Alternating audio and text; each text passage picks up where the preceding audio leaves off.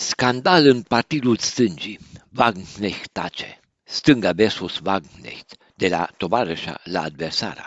Partidul stângii rupe legăturile cu Wagenknecht în ultima secundă. Viitor fără Wagner. Am citat doar câteva titluri din presa germană care a dezbătut și dezbate cazul Zara Wagenknecht după ce propriul ei partid, Die Linke, stânga, i-a cerut să renunțe la locul pe care îl ocupă în Bundestag, în Parlamentul Federal German.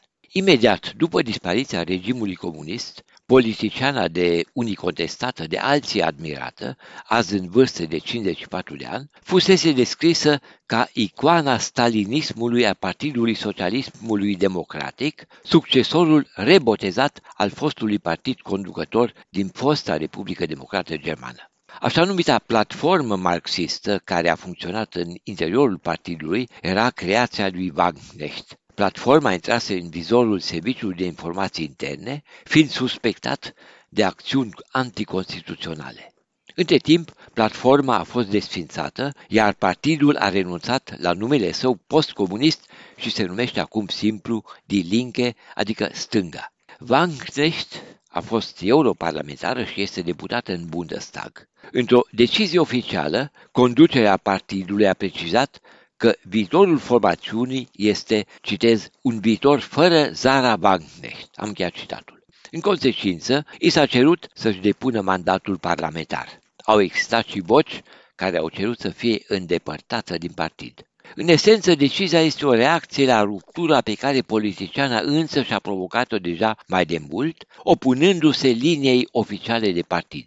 Războiul din Ucraina a accentuat conflictele din interiorul formațiunii. După unele ezitări, partidul a decis să nu se mai opună furnizării de armament și să condamne invazia Ucrainei. Wagenknecht se împotrivește acestor poziționări, cere stoparea livrărilor de armament și pledează pentru începerea imediată de negocieri de pace. Presa a acuzat-o de putinism. În pofida etichetărilor negative, ea a reușit să-și creeze o largă bază de simpatizanți. În paralel, a început să circule și zvonul că intenționează să-și înființeze propriul partid. În mai toate interviurile în care a fost întrebată dacă această intenție este reală, ea nu a dat un răspuns limpede. Ultima dată i-a fost pusă întrebarea de trei ori de către postul de televiziune Welt, iar răspunsul a fost o lungă filipică populistă, fără punct și virgulă.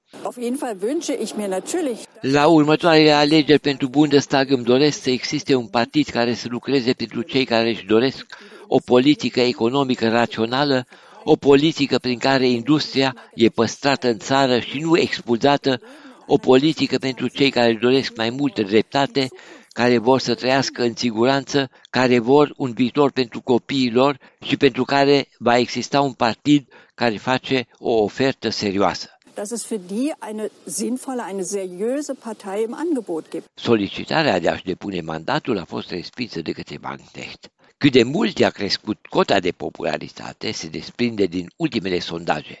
Dacă pentru partidul stângii ar vota numai 5% din electorat, pentru un partid înființat și condus de Banknecht ar vota 24% dintre alegătorii germani. De remarcat este faptul că foarte mulți dintre acești alegători virtual provin și din rândurile formațiunilor radicale de dreapta. Poziționarea față de război și mai ales propunerile restrictive față de migranți o apropie de segmentele sociale nemulțumite cu actuala clasă politică. Dacă Zara Wagenknecht într-adevăr va înființa un nou partid, acesta va deveni un concurent major al formațiunii naționalist autoritare, alternativa pentru Germania AFD, pentru care ar vota 18% din cetățenii cu drept de vot. De la Berlin pentru Radio Europa Liberă, Bizam Totoc.